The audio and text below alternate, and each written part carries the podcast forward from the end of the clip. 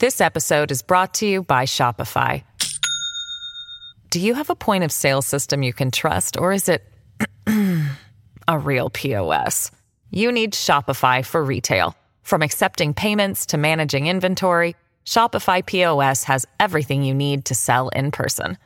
Go to shopify.com/system all lowercase to take your retail business to the next level today. That's shopify.com/system. This is The Red Line, where we interview three geopolitical experts on one big issue shaping the news both here and overseas. And I'm your host, Michael Hilliard. We've covered a lot of countries here on the program, but I can say with some certainty that this one, Equatorial Guinea, is the strangest country we have ever covered. It's a nation that by the end of reading a research packet, I had nearly 70 tabs open on my computer, because every question just led to more questions. Every time I turned over a rock, I'd find a new rabbit hole. As just a taste, Equatorial Guinea is a Spanish speaking colony in Africa that once had a GDP per capita higher than Spain, Poland, and most of Italy, but at the same time had nearly 70% of its country living on less than $1 a day. The first country's president claimed to have magic powers and praised Adolf Hitler as the savior of Africans in Africa. And that's just a taste. On top of that, the upcoming president being an Instagram star constantly flexing his wealth online, firing squads dressing up in Santa suits to carry out duties on Christmas Eve, the dictator's child being raised in North Korea by Kim Il sung himself, and even on top of that, the country almost falling to a coup run by African mercenaries and funded by Margaret Thatcher's son. And it didn't even stop there.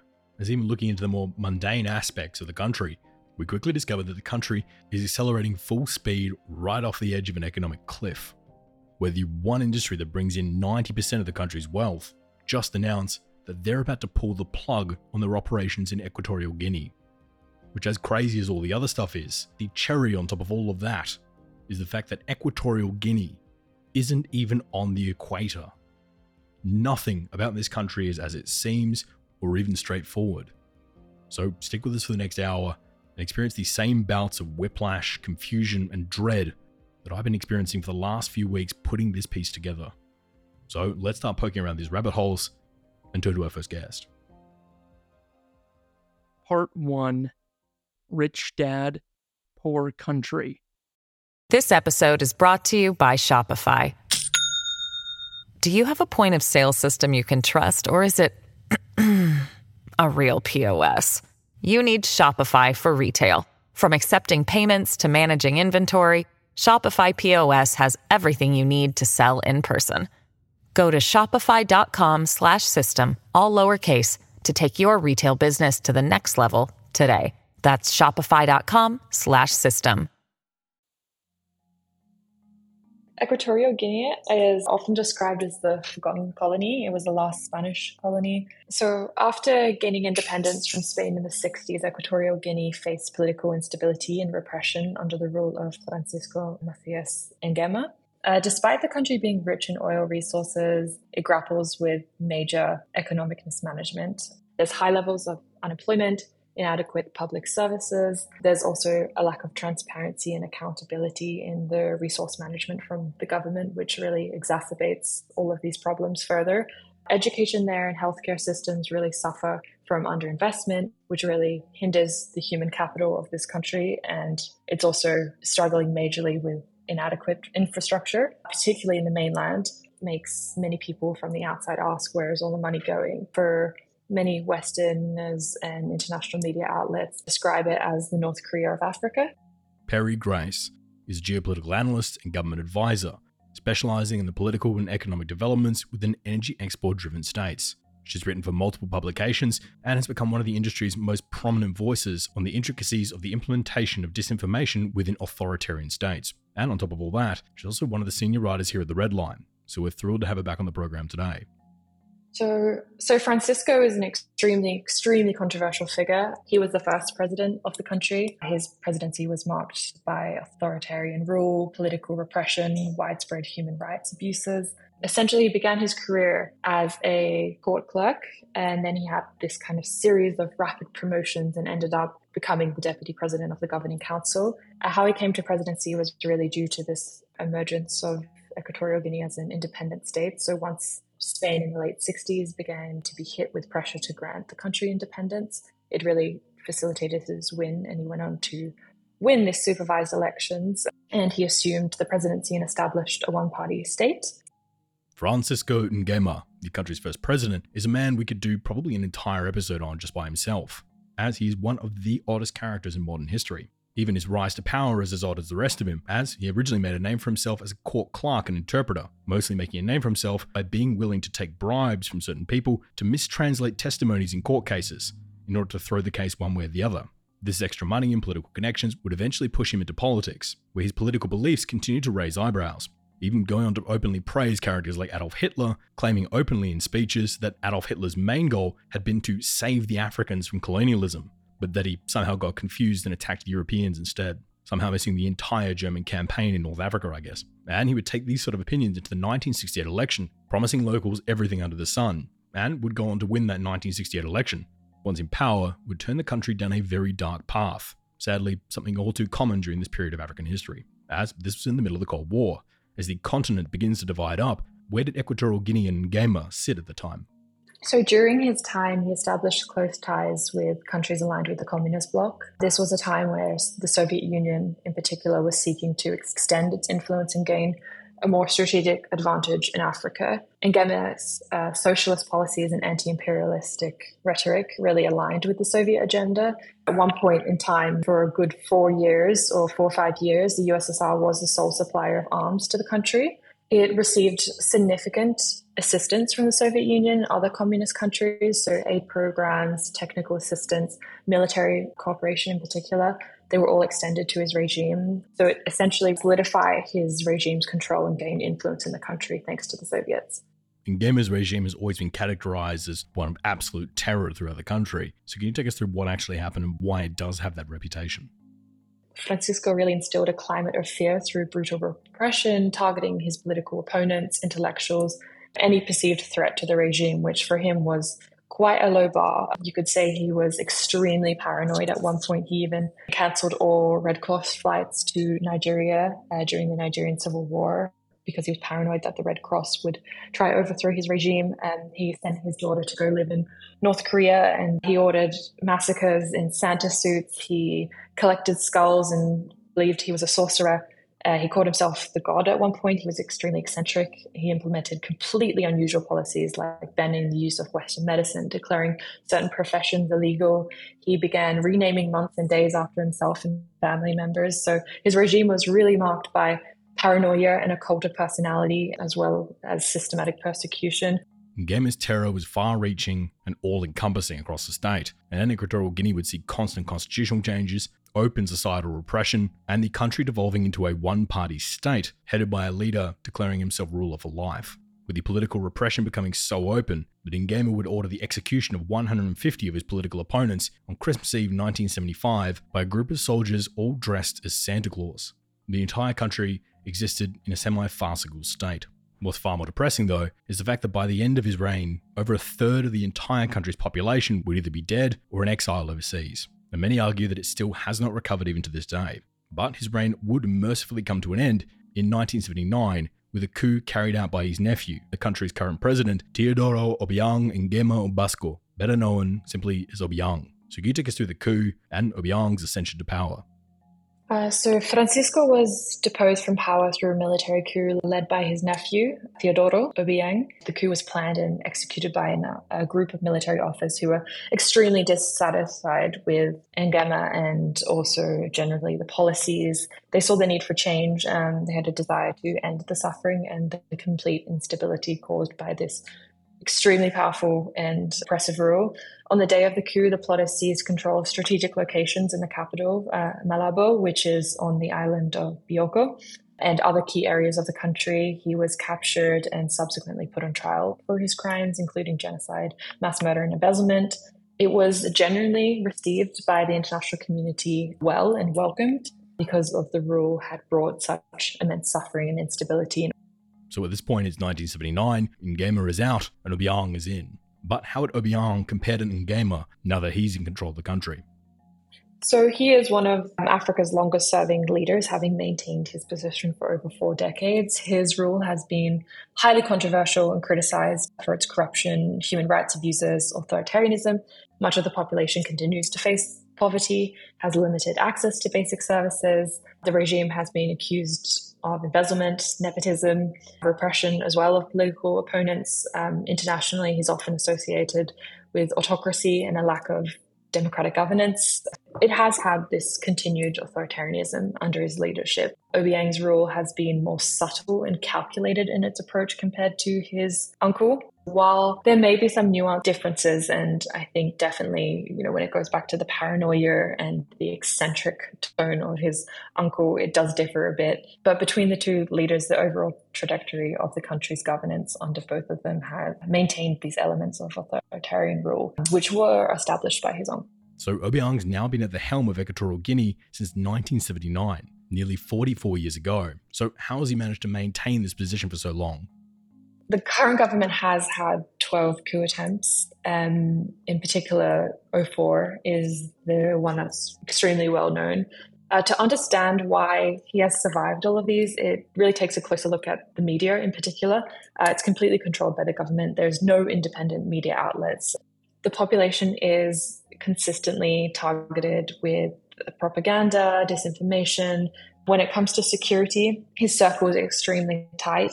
Everyone in a room with him is someone he trusts and he vets them extremely. Everyone in his, um, when it comes to his personal security as well, this is where all the money goes. So this is this is a rich country, and all that money goes into his security detail. It does not go to the military; it goes to his personal security detail because he essentially doesn't want the military getting too strong because it could overthrow him although almost all of this came to an end in 2004, as a major coup was put into place to overthrow Obiang, the coup being carried out by a South African mercenary and funded by powerful British political operatives. So, can you take us through the 04 coup and how it all unfolded? In 2004, there was a major coup attempt aimed at overthrowing Obiang. Um, the coup was plotted and led by a man called Simon Mann. He was a former army officer and a mercenary involved in individuals with connections to the international arms trade. They planned to seize control of key locations in the country, including the capital, and, and remove him from power. The plot was intercepted and foiled and several of the other participants. They were all arrested in Zimbabwe while attempting to acquire weapons. Subsequently, they were then extradited back to Equatorial Guinea and faced trial. They were convicted of crimes including conspiracy to overthrow the government, possession of weapons, and violating the country's immigration laws as well. He was sentenced to 34 years in prison. However, this is where it changes. So in 2009, after serving a portion of his sentence, he was granted a presidential pardon on humanitarian grounds. He was released from prison and allowed to return to the United Kingdom. Many people think it was more of a diplomatic consideration that his release could have been influenced by diplomatic or political considerations that Equatorial Guinea wanted to build out.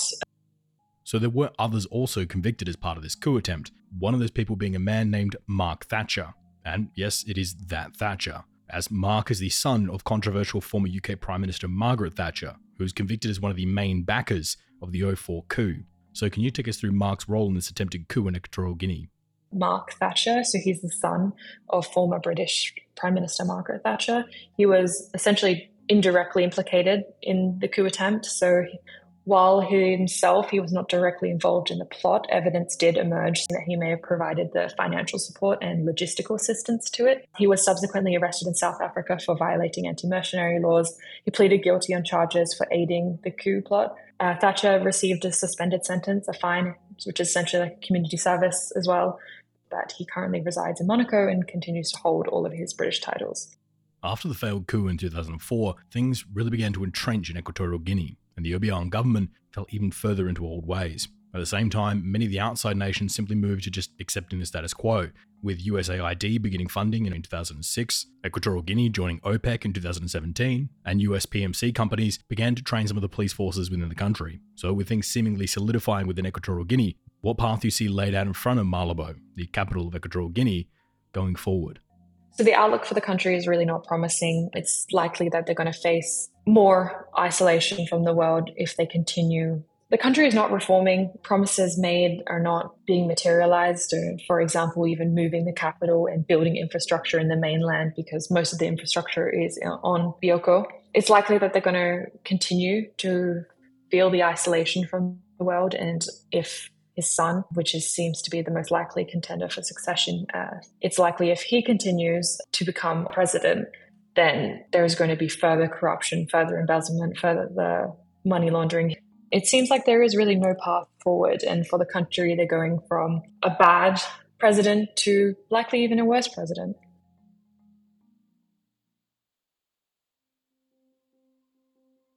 Equatorial Guinea is a country so unbalanced that I've seen multiple macroeconomics textbooks go out of their way to make sure they include caveats that Equatorial Guinea should be seen as the exception to most rules when it comes to measuring things like human development, GDP growth, and economic prosperity. At its peak, Equatorial Guinea had a GDP per capita of 21,517. That's higher than Spain, higher than Greece, and higher than most of Italy, and yet it's in the middle of Central Africa.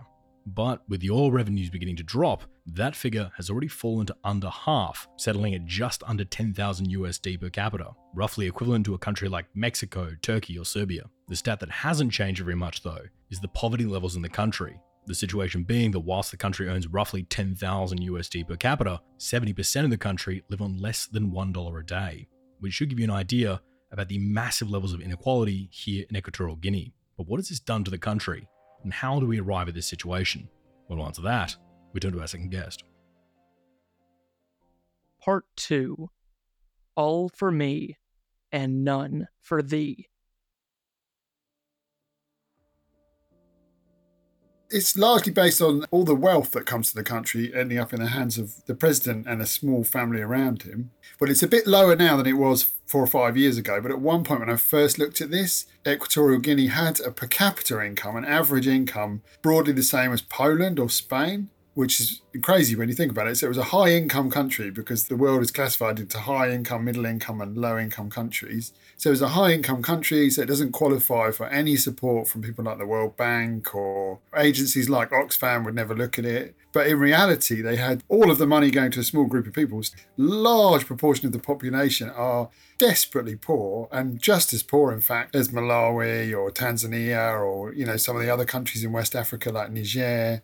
So you have the same infant mortality rate in Equatorial Guinea as it is in Burundi or even in Haiti. So desperately, desperately poor countries. And that's all because of inequality. You know, they have the money so that if it was given out evenly, everyone in Equatorial Guinea would be about the same as the average Spanish person. But clearly that's not the case. And most people are really living at levels of destitution more familiar with other countries in Africa. Max Lawson is the head of inequality policy for Oxfam International. He was also previously the head of policy and campaigns at Oxfam Great Britain and was one of the lead authors on some of Oxfam's most high profile and prestigious papers and policies. He's also worked as an Oxfam governance advisor for over 25 years, helping to shape and provide assistance in national governments and public spending policies for numerous national and state governments, with a specialization in sub Saharan African states. Max is one of the world's foremost experts when it comes to inequality and African governance and spending, and we're thrilled to have him back on the program today.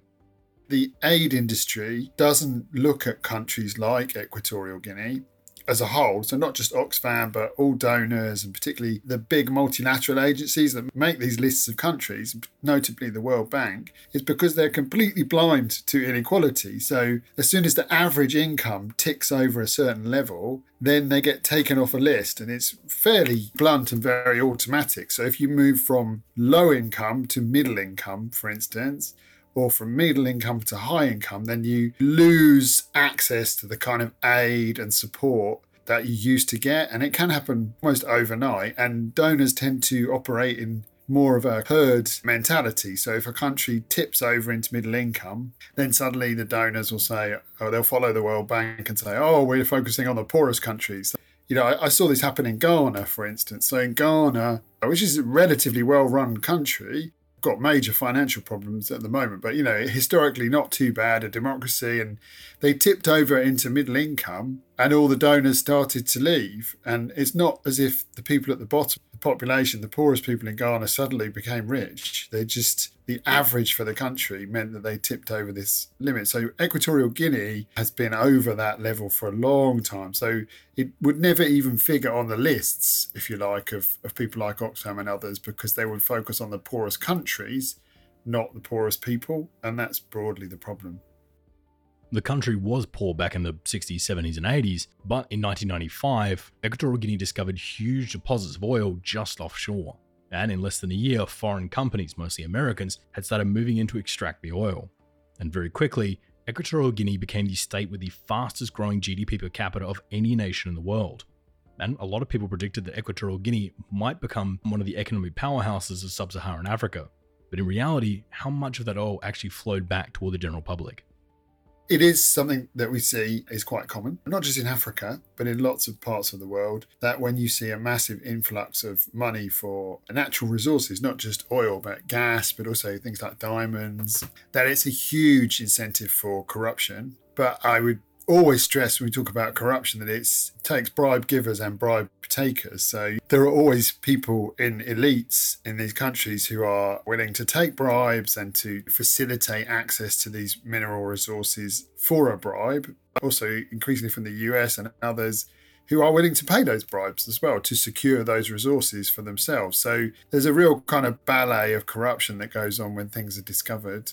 I always draw people's attention to countries in North Africa like Algeria, Libya, where you do have uh, and have historically had quite significant revenues from oil, but they've never really gone above the kind of 10, 20, 30% of the economy mark. Although, you know, they do struggle with corruption and there's been at least a history of welfare provisioning for the for the people to some extent. Their levels of inequality aren't that high.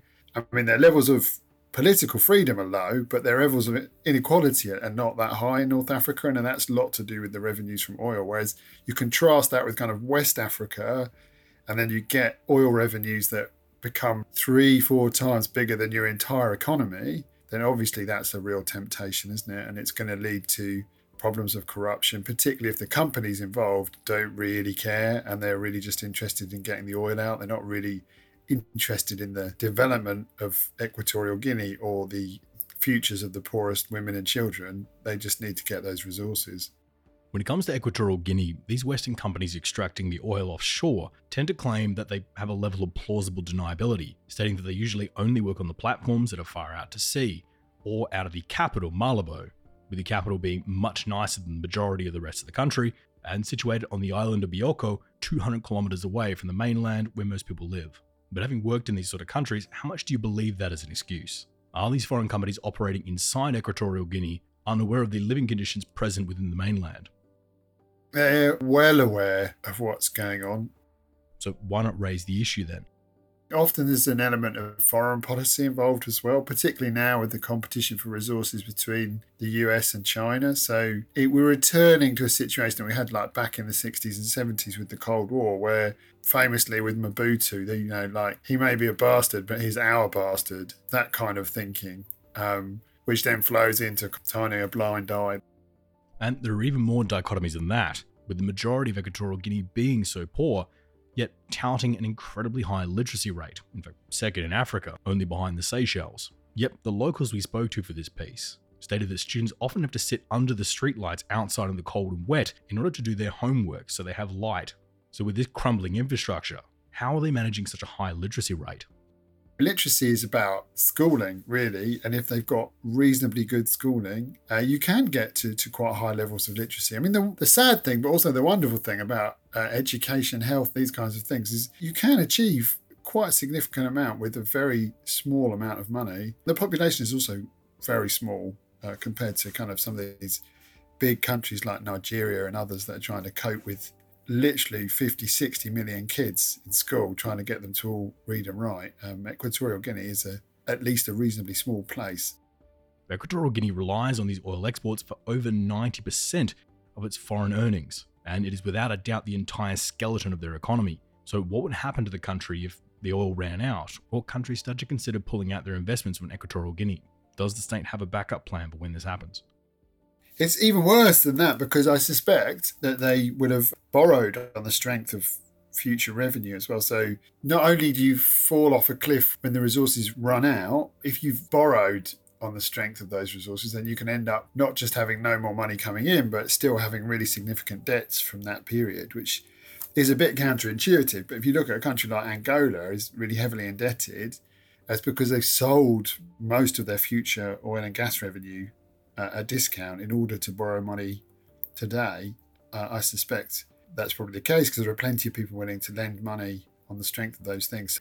I always feel kind of sorry for them in a way because it's more likely than not that it will really hurt their politics, make them less democratic, and the majority of people will not benefit. Which is crazy when you think about it because they've discovered something immensely valuable which could transform their economies. But sadly, the, the result was often the opposite. I'm Jane Perlez, longtime foreign correspondent and former Beijing bureau chief for the New York Times. I've been a foreign correspondent in lots of places Somalia, Indonesia, Pakistan, but nowhere as important to the world as China. I mean, China is not dropping anti democratic paratroopers into Montana. But of course, we did see things like the weather balloon slash spy balloon riveting the whole country for a week. This is Face Off an eight part series in which we'll take you behind the scenes to key moments in the tumultuous US China relationship. We'll speak with a diplomat, a spy, a tech reporter, a US admiral, even Yo Yo Ma. Plus, my pal and noted China historian Rana Mitter joins the conversation. We'll look at what's driving the two nations apart and explore whether anything can help bring them back together. Face Off launches April 9th.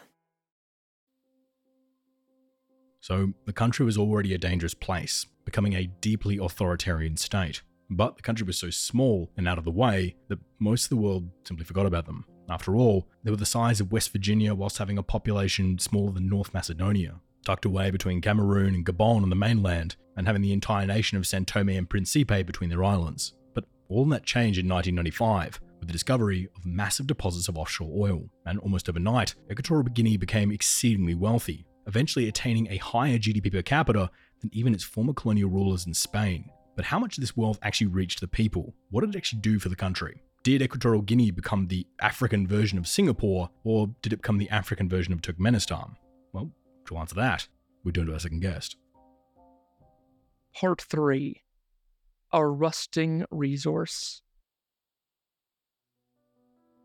President Obiang has been in power for 43 years now and has just been re-elected, if you can call it that, in November 2022 for a sixth presidential terms. And this is the world record for longevity in power for living head of states. Despite its health, the country is also highly unequal. Around 70 75% of its 1.6 million uh, inhabitants living uh, below the poverty line. Florent Geel is a senior conflict analyst and consultant specializing in Francophone Africa. Prior to his current role, he was the former Deputy Director of Operations and Director for Africa Office for the International Federation for Human Rights, and led numerous fact finding and political contact missions to countries throughout the region, investigating everything from oil deals to military coups. And we're thrilled to have him on the program today. It was only fairly late in the 90s that offshore oil production began to develop in the Gulf of uh, Guinea and Equatorial Guinea became a, a oil producing state. So at the time, oil resources seems enormous for a small country like uh, Equatorial Guinea. Uh, investments by the major oil uh, majors were massive, and Guinea gradually became the Africa's third largest oil producer and oil production still account for 90 95% of the country exports and resources today. So oil production in Equatorial Guinea is almost exclusively uh, deep water offshore. Until recently, ExxonMobil was the largest oil operator in the country. Basically, the profits are generally distributed as uh, as follows: 70% for the major, 25% for the national oil company, the famous GEPetrol, and 5% for the state. This is, for example, the deal signed in 2015 by ExxonMobil Corporation here, which contains the, the, the giant uh, oil field. These massive oil deposits would be discovered in 1995, with the Mobil Oil Company beginning extraction in the country less than a year later in 1996, with Mobil merging to become ExxonMobil in 1999. Ever since then, the Zafiro offshore oil field has become the largest oil field operating in the country, accounting for over 90% of Equatorial Guinea's exports.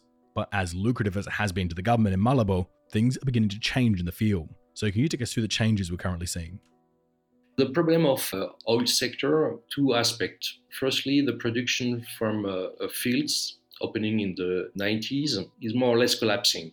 The oil production will reach something like 98,000 barrels by day, compared with 162 barrels by day three years earlier and 280,000 barrels per day in 2004. So that's to give you an idea uh, today, ExxonMobil intends to sell its asset into the Zafiro uh, offshore oil field to a junior uh, enterprise who is specialized in the business uh, little known uh, to the general public, the exploitation of the hand of life deposits.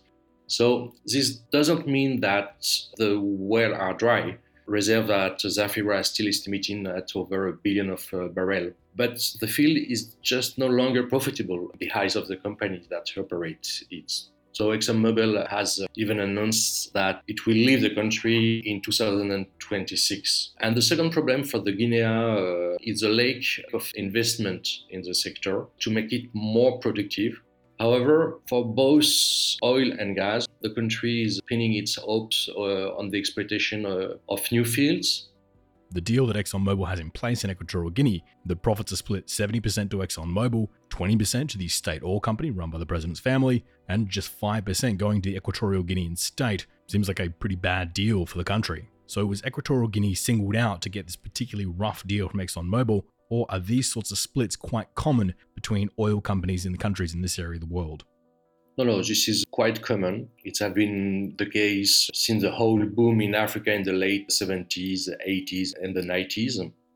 ExxonMobil had a similar policy in Nigeria, in Chad, for instance. Total, the French oil major, did the same in, uh, in Congo, Gabon, and uh, elsewhere. So this kind of deal it's quite common in Africa. Whilst simultaneously these oil deals seem to be breaking down, many within the ruling family seem to be turning to the question of succession, with Obiang now entering his 80s, with the two people vying for the position being Obiang's two sons. The first being Teodoro Nguema Obiang Mangue, not to be confused with his father, Teodoro Obiang Nguema Mbasogo. Now, because the names of the ruling family are so similar, we'll make sure to keep things as simple as possible by using all the actors' preferred nicknames. So from here on in, the father will be referred to as Obiang, and the elder son referred to as Teodoro. Teodoro is currently the country's vice president and would be first in line, but he is also facing charges in Equatorial Guinea over stealing a plane for the national airline, as well as embezzlement and money laundering charges in the United States, United Kingdom, and France. On top of that, he's also a notorious Instagram star, constantly flexing his wealth and his luxury lifestyle all over the platform. Not a great look, where 70% of the country lives under the poverty line. The second son, Moto Obiang's second wife, a woman from San Tome and Principe, is named Gabriel Mbaga Obiang Lima, but is more commonly known simply as Gabi. Gabi is currently Equatorial Guinea's finance minister, as well as the former minister for mines and hydrocarbons, and has lots of control and lots of contacts within the oil and gas sector. Now, whilst Teodoro is flashy and well known to the general public, and his posters are seen around the country, Gabi is nowhere near as flashy but has much more experience and control over the country's levers of finance. And to complicate things more, we also have the president's brother, Armengol Ondo Nguema, who we'll refer to here as Armengol. Armengol was recently Equatorial Guinea's head of national security. Before that department was brought in, and Armengol was reassigned to be the head of the president's security detail. Now, being a man so tied to the national security apparatus, and having a long standing, somewhat tense relationship with the president, there's a lot of speculation that he feels slighted by this reassignment and also has his eyes on the crown as well. So it seems to be coming down between Teodoro, his oldest son, Gabi, his youngest son, and Armengol, his brother. But in your experience, who do you think is most likely to take the crown? On the one hand, you have the president uh, Obiang, whose uh, clear desire is to propel her son Theodorin to the top of the state at all costs. This is why he's uh, vice president today. And to the other side are uh, two interesting persons, Armengol and the General uh, Mba Nguema, who are the president's uh, brothers, who are dangerous guy. And the rest of the family split up uh, into those two uh, clans. Of course, Theodorin also tried to uh, put away some of his brothers uh, and the view, and you see uh, how some of them have been put in jail or accused of corruption, etc. So the succession it is likely to remain in the hand of the Obiang family in the future, probably. Well, if it is likely one of these three men to take over the country, what does that mean for the citizens of Equatorial Guinea? Are things about to get better, or are they likely to get worse? From a political perspective, the president's succession is not very optimistic for sharing power and uh, for peaceful and democratic transition in Guinea. So, ExxonMobil may be walking out very soon, strolling right out that front door, more than content with the billions of dollars they already made extracting oil from the Equatorial Guinean coast. But what does that mean for the country? While some of the country fret about the looming deadline, others tout that countries like Russia or China or even France are on their way to save the day. Is there someone actually on their way to come help Equatorial Guinea, to catch them before they hit the ground in 2026? Well, to answer that question, we turn to our final guest. Part 4 The End Times.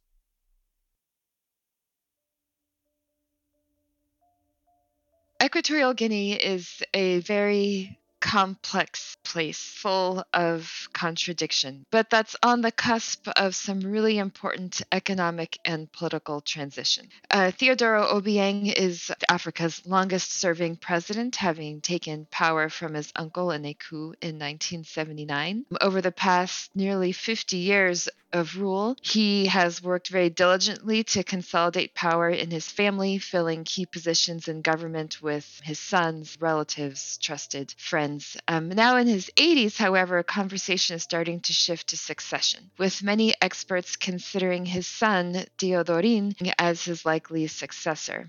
As a result of this consolidation of power in one family where you don't see a lot of checks and balances. I mean, on paper, all these institutions exist legislature, judiciary, and executive, but really, power is entirely consolidated in the executive. Um, Emilia Columbo is a senior associate at the CSIS Africa program and vice president of Voxcroft Analytics specializing in the analysis and comprehension of African state politics. Prior to this position, Emilia served as a senior analyst for the CIA, specializing in African and Latin American political and security issues. And we're thrilled to have her back on the program today. You have a country that, despite having this great economic wealth in theory, in reality, the majority of the population lives in poverty, lacks access to social services, to basic services. Even running water is not available to all. And at a time when the oil industry is changing and production is starting to decline in Equatorial Guinea. So you see this cornerstone of the economy starting to look a little crumbly around the edges. And perhaps the most complex and difficult aspect of Equatorial Guinea to navigate is its foreign relations. As a country that kind of borders on being a pariah state given its autocratic government's lack of respect for human rights, very obvious graft. Uh, it's casts a wide net uh, to find allies. And as a result, it has this cast of characters in its life that aren't always in lockstep with each other, that have the potential for competing interests in Equatorial Guinea and in the region more broadly. Well, the first relationship I want to take a look at is the one between Equatorial Guinea and the United States as it's US companies that do the majority of drilling within Equatorial Guinea. USAID money comes into the country, and the US does provide some military training, mostly carried out by US PMCs. But how would you categorize the relationship between Malabo and Washington? And is it one that's likely to change once Exxon leaves? As you noted, Equatorial Guinea is a recipient of aid. The U.S. has worked with Equatorial Guinea on these issues of maritime security, combating piracy in the Gulf of Guinea. You do see Equatorial Guinea participating in regional military exercises and included in a lot of these maritime security fora. But certainly, the private sector plays an important role too. When we talk about the discovery of oil in um, the mid 1990s, 1996 or so, uh, U.S. oil majors were the first to get in on that and have played a key role in developing the oil industry, which, as I mentioned previously, has been the cornerstone of this country's economy. Is there a lot of military coordination between this area of the world? And if so, which countries does Equatorial Guinea usually like to coordinate with? Equatorial Guinea has participated in these regional exercises, which includes a wide range of partners from the United States, European states, other African states. I know Brazil has been involved in some maritime security activity as well in the region. So we do see some participation in these activities. Uh, the question then is the follow through. What comes after? As a society that is pretty closed, a government that um, has pretty free reign to choose policies and partners, sometimes the second steps are what is missing. Um, maritime security in general, which is what Equatorial Guinea often gets pulled into in the Gulf of Guinea with these other partners is a hard topic to make relevant to governments, especially autocratic governments who are potentially more focused on securing their own security, who are more focused on land forces and keeping sort of the presidential palace safe and sound. Things that are happening off the coast that they can't really see that don't directly impact this narrow focus of national security.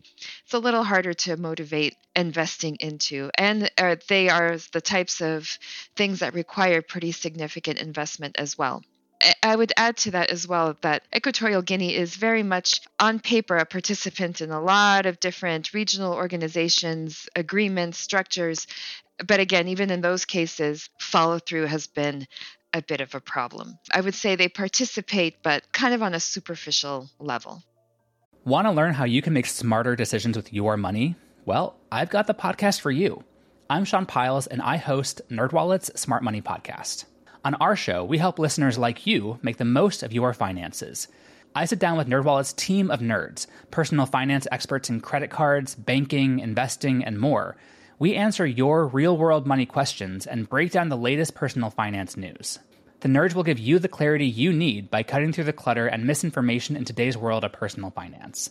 We don't promote get rich quick schemes or hype unrealistic side hustles. Instead, we offer practical knowledge that you can apply in your everyday life. You'll learn about strategies to help you build your wealth, invest wisely, shop for financial products, and plan for major life events. And you'll walk away with the confidence you need to ensure that your money is always working as hard as you are. So turn to the nerds to answer your real world money questions and get insights that can help you make the smartest financial decisions for your life. Listen to NerdWallet's Smart Money Podcast wherever you get your podcasts. Lula, a few years ago, actually traveled and visited Equatorial Guinea. And during his visit, they did a big song and dance between the two leaders. And on the press run, Obiang announced that he would be buying Brazilian naval vessels for the Equatorial Guinean Navy. Yep, years later, nothing happened. So, what happened? And why go through all of that press run and fanfare to do, well, nothing with it? There are a few factors to consider. I think one, we need to look at why Equatorial Guinea signs on to these things in the first place. Uh, as I mentioned, this country has a lot of the traits that would allow one to label it as a pariah state abuses of human rights, closed sort of society, autocratic government, um, it can be a little difficult to deal with. But at the same time, the country does care to some degree about its international reputation. As reliability of oil revenue starts to wane, and the country has to make a little bit more effort in building relationships to perhaps sustain its economy, to diversify its economy, that international reputation may gain greater priority. So, one way to make yourself look a little better is to participate to look like you're engaging, to host AU functions, um, join these different organizations to reduce a little bit of the isolation that you're perhaps at risk of falling into. So, to the extent that these outreach efforts, this participation is more of a are exercised, then perhaps the incentive to make some of the changes that might be required is quite low. And I think that's sort of the other side of the coin. To what extent is Equatorial Guinea willing to make some changes domestically in how in governance in human rights in investment in the population writ large rather than just in the ruling family. And to make those deeper changes that would allow it to then more fully participate in some of these activities. For example you know you mentioned the naval asset. So let's say that that happened. They still require significant investment in terms of maintenance and training people to use it, to use these assets. That's an investment that perhaps the government is unwilling to make. Perhaps the government, looking at its political stability and what's required to stay in power, judges that those resources are best deployed elsewhere. Well, let's talk about another international partner of Equatorial Guinea's, this one being their former colonial masters in Spain. What is the relationship like these days between Equatorial Guinea and Spain? It's a relationship that has definitely waxed and waned over the years. Spain, along with some other Western countries, the US, a few Europeans, even South Africa, have in recent years started cracking down a little bit on this uh, really over the top graft in Equatorial Guinea, specifically targeting Obiang's son slash vice president slash minister of defense and potential successor, Theodorin um, Obiang for his uh, pretty lavish lifestyle. So Spain's role in some of that has become an irritant. Perceptions among officials in Equatorial Guinea that Spain potentially had foreknowledge of a coup plot in 2004 contributed to a downturn in relations, and the ongoing presence of dissidents in Spain is also a bit of a bilateral irritant. So it's not the smoothest relationship, and one that is definitely prone to downturns as a result of these sort of political and financial questions. Well, what about France and Equatorial Guinea? As that relationship seems to be increasingly complicated as on one hand, France just raided one of Theodore's properties in France, seizing over 100 million euros worth of assets from the property. But on the other, the French government has offered military assistance to the country, and Equatorial Guinea uses the Paris managed currency, the Central African franc, which we did a much deeper dive into a few episodes back. So, with all this in mind, how would you sum up the relationship between France and Equatorial Guinea? That's another one that is not great, despite the participation of Equatorial Guinea in the CFA area. Uh, France is one of those countries that has cracked down on the excesses, and the vice president has been in a protracted legal dispute in France over some of the assets that the French claim are ill-gotten gains in France, uh, you know, homes and yachts and the like, which the Equatorial Guinean government has been arguing are government assets, part of like its embassy's stuff. The Equatorial Guinea lost that argument, and these assets have been seized Theodorin has been convicted in absentia, but I think his jail sentence was suspended, so he doesn't necessarily need to report to prison. But some hefty fines were imposed on him and whatnot. And that did not go over well. The Equatorial Guinea threatened to shut down its embassy in Paris, although it hasn't to date. Uh, and we saw in 2021 some French soldiers stopped in Equatorial Guinea to refuel their helicopter and were arrested on the grounds that they hadn't cleared the their landing. So we see the relationship between the two countries quite prickly as a result of, again, this effort to at least nominally crack down on some of the graft and corruption that characterizes the Equatorial Guinean government and economy. And what about its neighbors a little bit closer to home? So Cameroon to its north and Gabon to its south. What is the relationship like between these countries and Equatorial Guinea?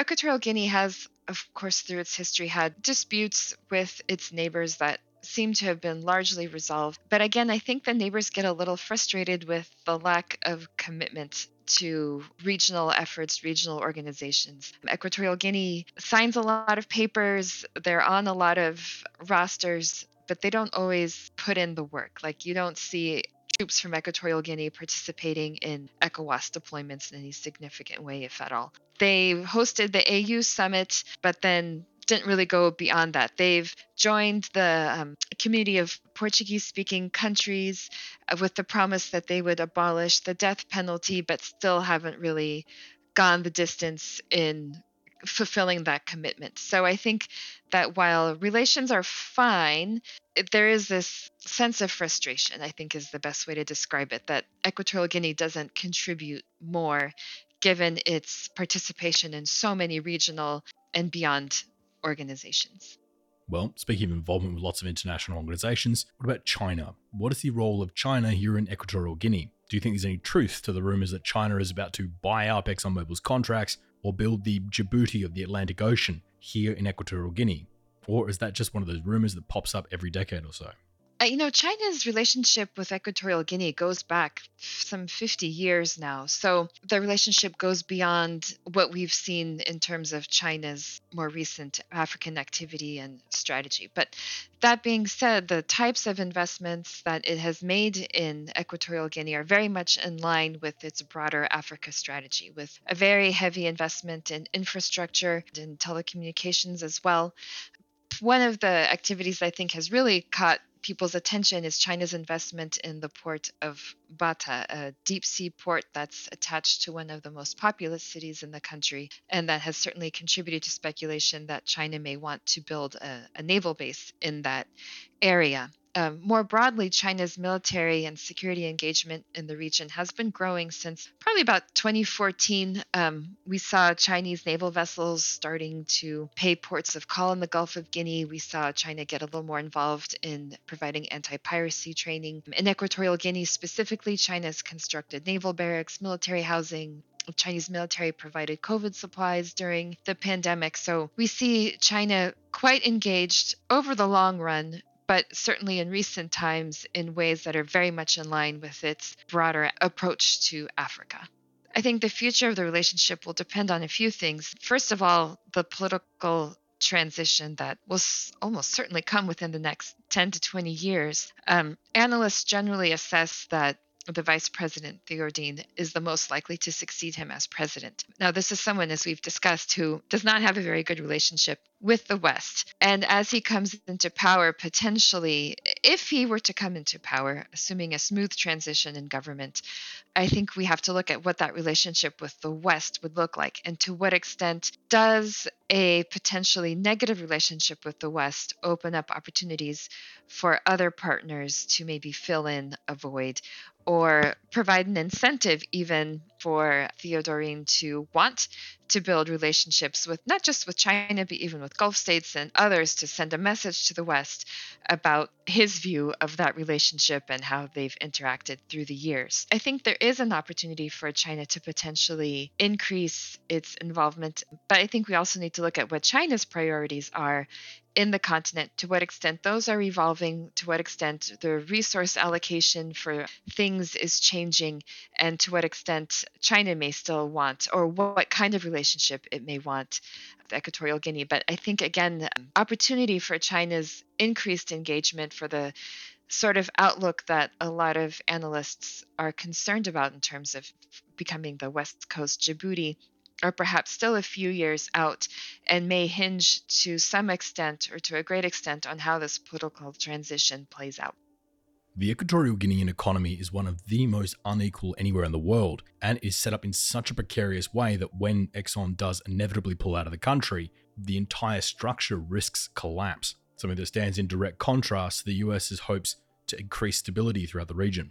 Now, I know it's likely a dumb question, but what could the US government have done to lean on ExxonMobil to either offer Equatorial Guinea a better deals, they have more money to go around, or even push Malabo to make sure that more money ends up in the pockets of the citizenship rather than just the Obiang family. What sort of power does the US government have here for a US oil company operating within foreign waters? I question to what extent its influence is even that great. ExxonMobil is a, a business. It's there to conduct business, to make money to produce oil to do its thing. And that's their priority, not to carry out US diplomacy necessarily. And I think when you consider the state of Equatorial Guinea's oil industry, that influence is probably waning. In fact, there have been reports recently that ExxonMobil is not planning to renew its license when it comes up in 2026. The oil exploration areas in Equatorial Guinea are starting to be less productive. The oil industry, a lot of these oil companies are starting to rethink their priorities, and we see a shift towards gas. In fact, that is one of the factors that reports have indicated might be weighing on Exxon's decision to not renew not only the lack of productivity, but sort of the shifting energy needs and demands worldwide towards gas and cleaner energy. So, if all that is indeed the case, if Exxon is planning to leave, if oil production is not quite as profitable as it used to be, then again, the incentive to push diplomatic agendas to to have even the influence to maybe have an informal sort of conversation around some of these political issues is likely waning as well. Well, with Exxon being such a large part of the Equatorial Guinean economy, what happens when they leave in 2026? With it being such a large part of the economy, are there worries that when Exxon leaves, the economy just buckles in overnight? Uh, that is a major concern. When I look out to the future of Equatorial Guinea, it's the political transition and its economic health that perhaps worries me the most. Now, Exxon is not going to renew this particular license in 2026, according to reports. That doesn't mean they won't potentially get involved in gas exploration, or perhaps they have other licenses that will carry on. Um, it may not signify the absolute collapse of the oil industry, but frankly, the oil industry has been on the wane probably, um, I say 2014 or so. I saw one report state that in May of this year, Equatorial Guinea didn't even export for the month of May as these different reserves start drying up and um, new production does not come online. So I think we've seen the oil industry really on the downward trajectory the economic outlook is quite worrisome. Even the African Development Bank predicted a 1.3% decline in GDP this year, followed by another decline of on the order of 6% for 2024. So the country is definitely looking at some economic hard times. Reports that it's trying to diversify its economy. I don't know that that effort has been super productive. I'm concerned. I'm very concerned for the future of Equatorial Guinea. I mean, this is a country that's kind of been stuck in one mode for about 50 years with President Obiang in charge, oil, well, I guess oil more recently in from 1996 onwards, so definitely less than 50 years, um, but becoming a cornerstone of the economy. And those are two things that are on the precipice of change. It's not clear to me that Obiang, the transition from President Obiang to his son, if we assume that he is indeed the chosen one, will be smooth. I think when you look at some of his activities, this ostentatious wealth, some crackdowns that he himself has ordered within the country, points to someone who is trying to showcase that he has power and influence, who is trying to keep potential rivals in check.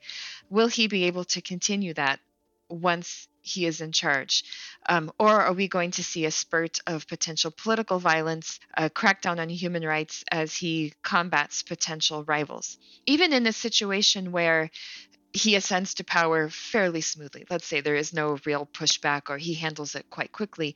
Does he have the wherewithal to govern as his father has done? Does he have the wherewithal financially, just even like relationship wise, his ability to build key relationships, to sustain key relationships, to sustain power as his father has done? There are some who argue he does not, that he does not have the same charisma, that all this ostentatious wealth has really damaged not only the country's reputation, but his personally. And may hinder his ability to govern as his father has done, introducing again the risk of political instability uh, to a country that's been relatively quiet to the extent that there have been attempts at coups and whatnot. The government has cracked down and carried on. Um, this particular family in charge, with Obiang specifically as president.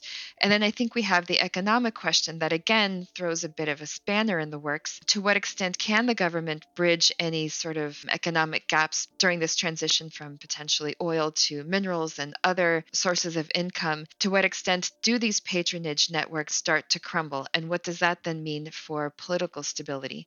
What does that mean for the social contract? I think as we see changes politically, I wonder to what extent that then opens up a conversation about governance? To what extent would that embolden opposition parties, even those in exile and others dissatisfied with how things have gone in the country? To what extent does that empower or encourage them to try for some more effort or put more effort into um, trying to bring about change. So I think the country is facing a period of potential instability depending on how these political questions get answered and these economic uncertainties get managed.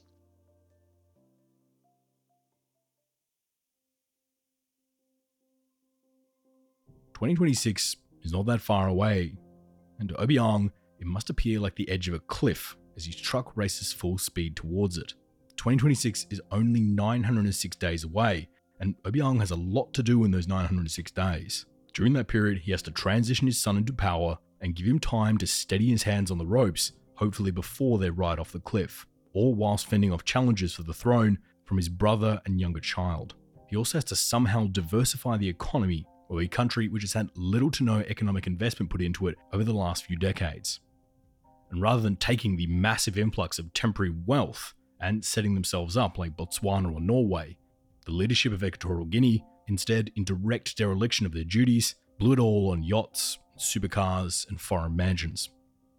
And when the country does inevitably tumble off that economic cliff, and the people of Equatorial Guinea come to the palace searching for what was rightfully theirs, they'll fortunately have thousands and thousands of Instagram posts right there in the president's feed as receipts for every dollar they're owed.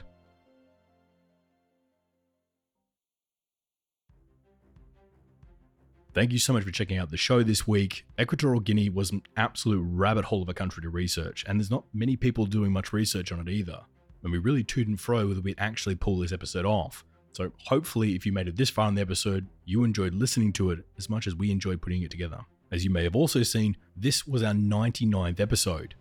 So I'm glad to say that next week, we have something very special coming up for our 100th episode of The Red Line.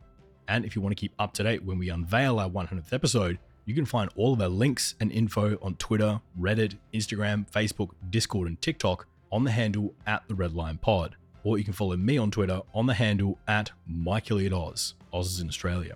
This show is completely funded by our amazing Patreons, who donate a small amount of money each month to help us keep myself and the team going. And speaking of amazing Patreons, this week we'd like to thank Thomas Lipping, Lyle, Simon, and Layla Stewart, who are the latest patrons to sign up as of time of recording. This show is only possible with the support of listeners like this, and we're incredibly grateful for all the support they give us here at the show.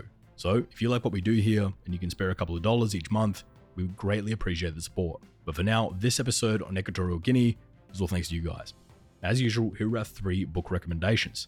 The first is Silence Resistance Women, Dictatorships, and Gender Washing in Western Sahara and Equatorial Guinea by Joanna Allan for a fantastic look at how women have been at the forefront of the resistance movements in these countries.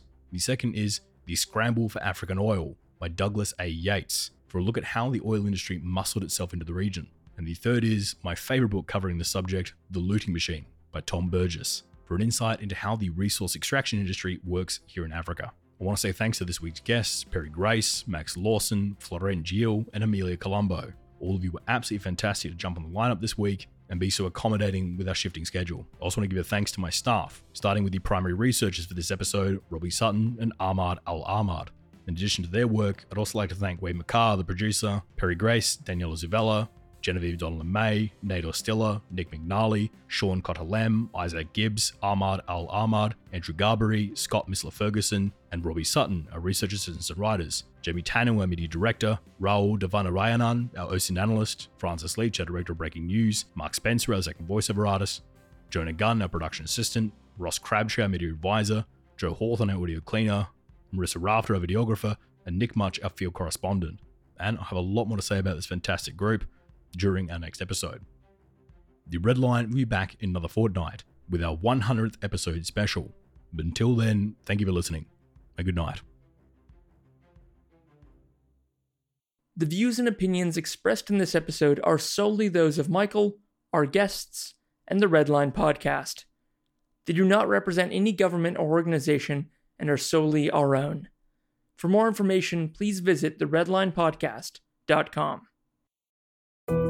We all know how important it is to keep your eye on the money, and not just your own. Stay on top of the latest financial and market news with Yahoo Finance, a podcast that releases new episodes almost every day. You'll hear a brief overview of the biggest news in the financial world, all in three minutes or less, right after markets close. Check out Yahoo Finance wherever you get your podcasts. That's Yahoo Finance wherever you get your podcasts.